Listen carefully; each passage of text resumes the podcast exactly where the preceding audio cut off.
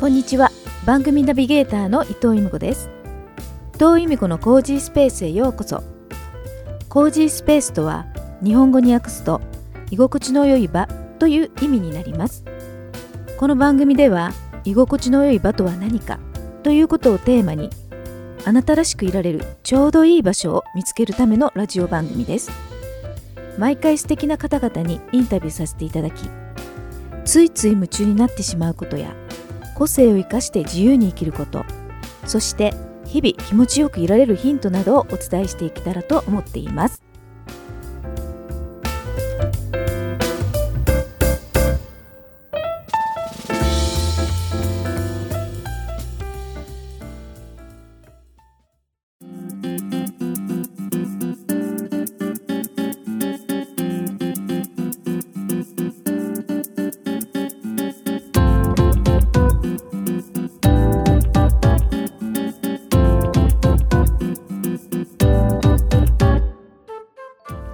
伊藤由美子のコージースペース第114回。2022年12月のゲストは美術作家金魚絵師の深堀隆介さんです。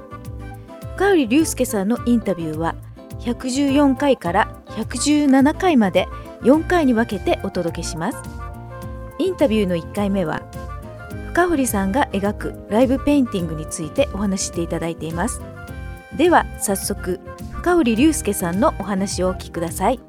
美術作家金魚絵師の深堀隆介さんです。よろしくお願いします。今日はですね深堀さんのアトリエ横浜のアトリエにお邪魔してインタビューさせていただきます、はい。まあ私がこう深堀さんのことを知ったちょっとこういきさつをお話し、あはい入れさせていただいていいですか？愛知県犬山市である明治村っていうところの深堀さんのライブペインティングで初めて深堀さんを知ることになるんですよね。はい阿川さんが、阿川佐和子さんが、はい私前から好きなので、はいそうじゃん阿川佐和子さん村長だったと思ってツイッター情報では知ったんですよ。イベント自体が深堀さんのライブペインティングのイベントだったっていうことはい。それで阿川んさん来ていただはいいたっていう。そうですよね。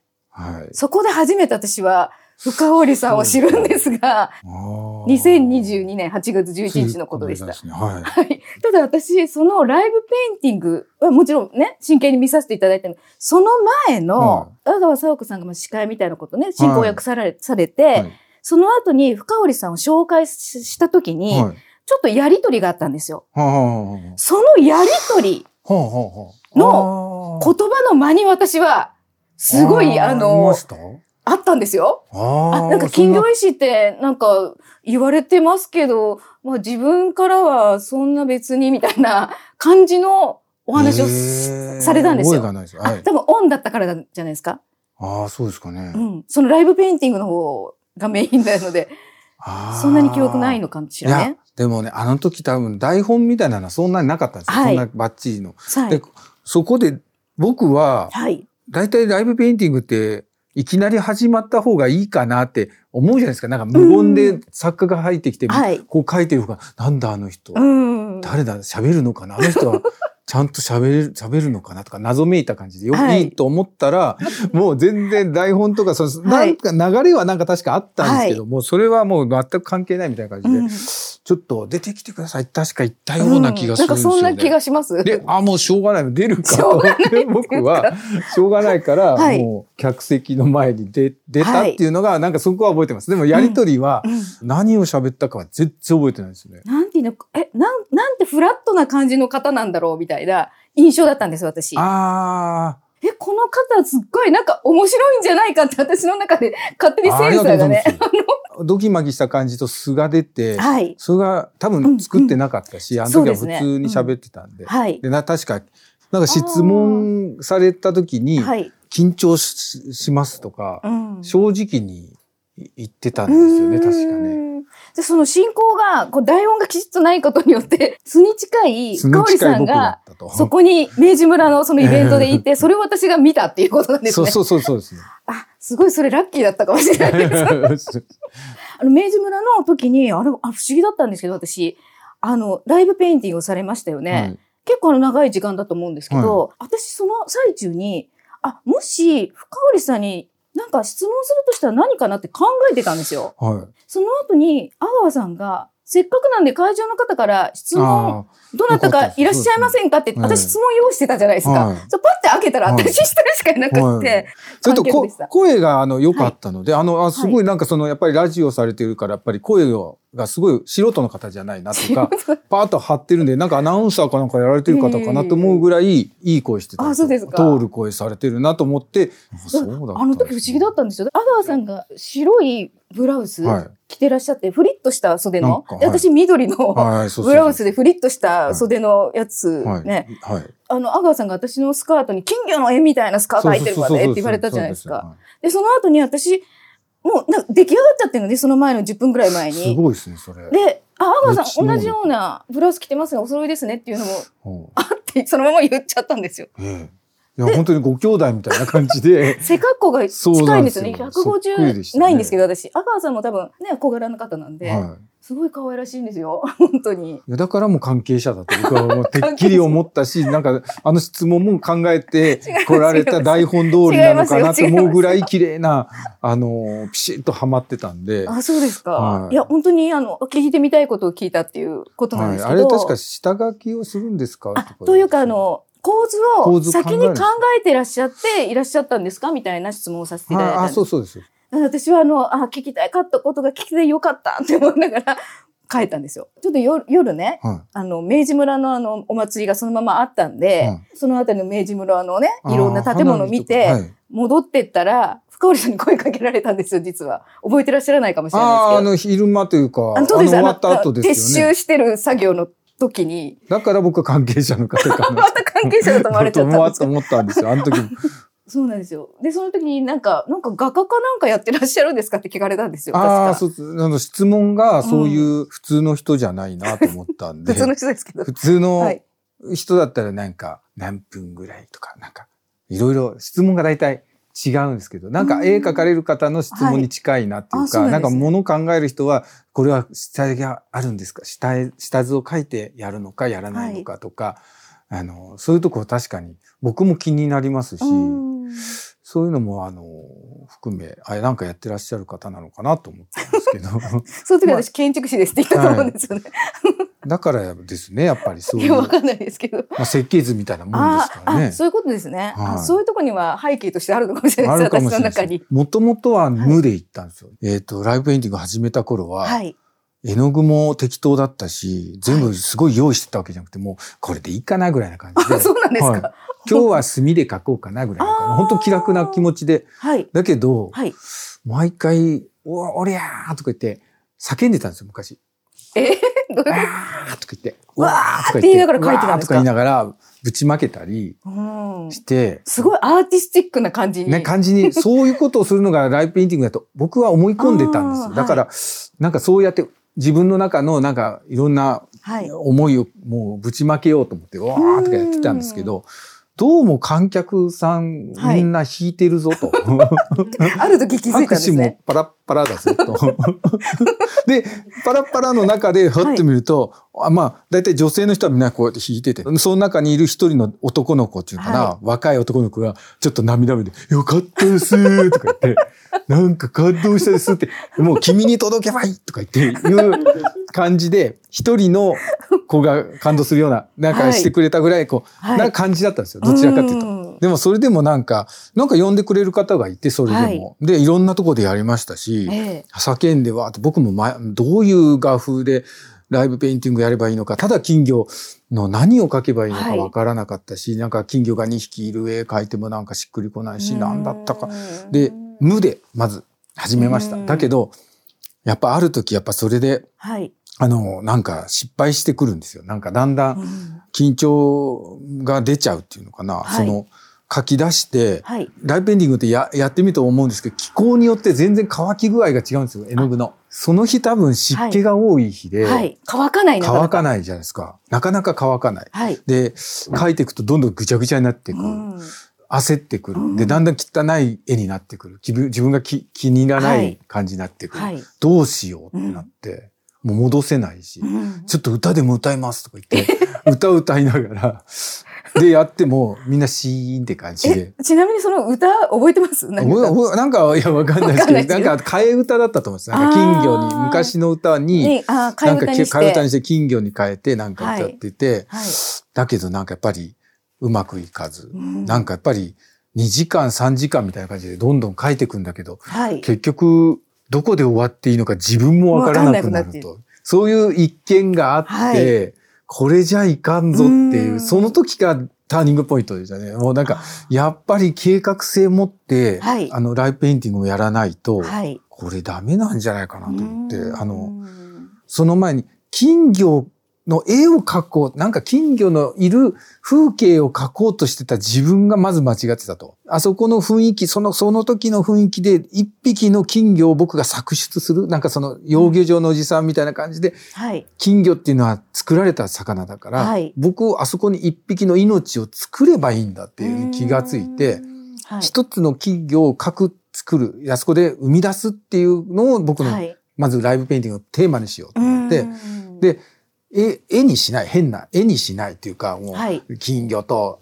なんとかとか、あ、はい。なんか金魚がいる、ふ月夜と金魚じゃないけど、うんそういうんじゃなくて、もはいう金魚を作り出すんだっていう。あで、そう、それで決まって、そはいあとは前の日に絵の具から作るんですよ。はい同じような色でも微妙にその日その日違うんですよ。だから、うんえっ、と、どんなに遅く仕事が終わっても、はい。例えば取り付け作業に展覧会の日が多いから、展覧会の前日に絵の具作らなきゃいけないから、うんホテルで一生懸命絵の具作ったりして、うん。だいたい2時3時ぐらいまであ朝のやってから寝るみたいあな。なじゃないと寝れないんですよ、不安で。ででそれにはまず、まあ、下絵します。下、うん。下書きをして、はい。こんな金魚を作ろうって、ある程度の、うん。明日はこれ赤くてこういう金魚を作ろうとか、品種を決めといて、あとは金魚の中ですね。僕はあの、金魚の体の中にいろいろ書き込むんですけど、はい。あの、金魚の中にいろんな色を描き、描いていく。それそれにライブペインティングの場合は、この前の明治村はそれはできなかったんですけど、あの、エスカの時をやってましたよね。あそうそうそうそうそうあの、名古屋駅のエスカ地下街で、展示会の時のライブペインティングは、きしめんだとかきしめん書いたかな？書いたし、名古屋城名古屋城書きましたし、その時見たもの、食べたもの、作品になって、もっと、ああいうところじゃなかったら、例えば自分の、その、負の感情っていうか、自分が、あの、あれ悲しかったなとかも書いちゃうし、い、ろいろ書いちゃうんですよ、実は。いろんなこと。そうなんですか？はい。え、この今、アトリエのとこに今この金魚のね、絵がありますけど、はい。これはねこ、れは元はあ、なんかあったんですか？これはないですね。ない。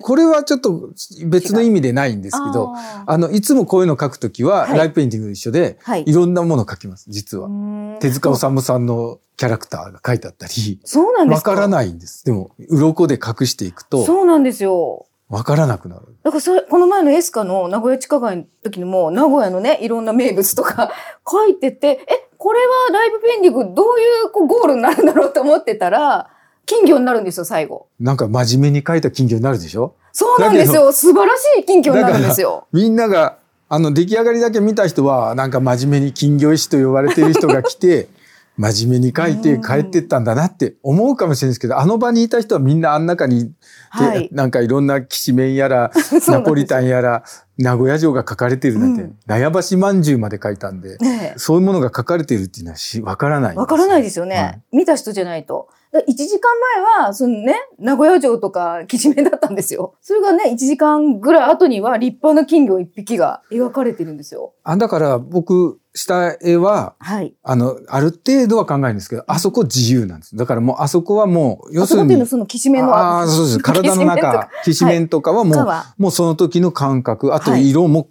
決めない、うん。あある程度のルールは、一応絵としてのルールはあるんです。色、使っちゃいけない色とか、濃い色を使うと、あの、みんな混ざって変な風になっちゃうし、うん。使える色っていうのはあるんですけど、はい。あとはもう自由に、その場でピャッピャッピャッピャッとか水かけたりして、うんそしてう、鱗で隠すとあら不思議みたいな、この金魚の透け感っていうか、皮膚のこの透明感につなながるっていう。るんですよ。はいこれ大発見だったんですよ、意外と。それってライブペインティングからそれが、そう、そう、あ、どう、どれがきっかけになるんですか、それって？もともとはそういうふうに絵を、はいえこういう大きなキャンバスに描くときに、はいそういうやり方をしてたんですよ。もともとは。あ、このアトリエとかで。はいはい。描くときは、そういう金魚をやってたんですけど、うん。まさかそれがうん。ライブペインティングに活かさ、活かせれるなんていうのは、というふうには考えてなかったんです。で、ある時そのライブペインティングで大失敗してからどうしようどうしよう。ああ、そうだ、あのやり方を恥ずかしいけど、うん。あの、みんなの前でやったら意外と面白がってくれるんじゃないかなと思って自分は秘密の秘め事みたいな感じで、もうか塗り固めてったで、はい中自分の内面の内面のだけど、その内面の部分を、はい。そうみんながわかりやすい、うん。その土地のものだったり、うん。その時の何か事件、事故、事故というか事件とか、はい。そういうのとか、ニュースとかの映像とか、あと、なんか、書いてほしいなんですかって言ったら、おこ、あの、お孫、孫が生まれたんで、孫、あ、じゃあ孫書きますんで、ちょっと写真とか言って、写真の、まあ、なんとなく、あ、わかりました、とか言って、ちょっと書いてあげるとかありましたし、なんかそういうふうに、みんなのい。る人も、なんか参加できて、うん。で、しかも、肉となり骨となるっていうんですか、その金魚の肉になるっていう、これ面白いなと思って、うん。これは僕しか、今までそうやって書いてきたんだから、はい。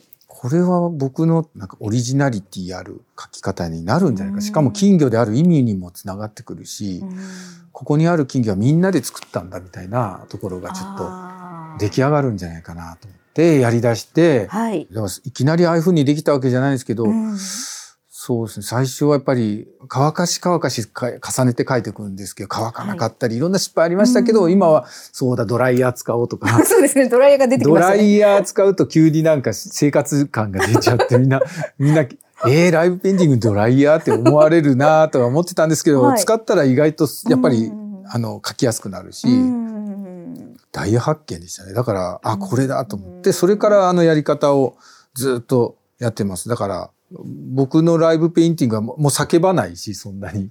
あ、今、昔はあ昔は叫ばない叫んでなかったですよ。はい前も。はい別に叫ばないし、うんうんなんかそういう、おりゃおりゃおりゃっていう気持ちあるんですよ。だけど、あの、よく見ると、あの、金魚の体の中が結構ぐちゃぐちゃぐちゃって書いてるんで、はい。それで解消できてるし、全部が今、すべて昔やってきたことをもうか、もう全部含め、今、こう、合わさったっていうんですかうね。今しっくりきたっしっくりきたて感。じ。しっくりきたんですよ。で、しかも金魚だし、で、金魚って、金魚ってあの、だって何書いたっていいんですよ。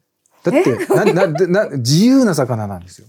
あっていうのも、はい。な、船なんですよ。もとそうです私、船って知らなかったんです、はい実は。え明治村でクイズで船っていうのが分かったんですよ。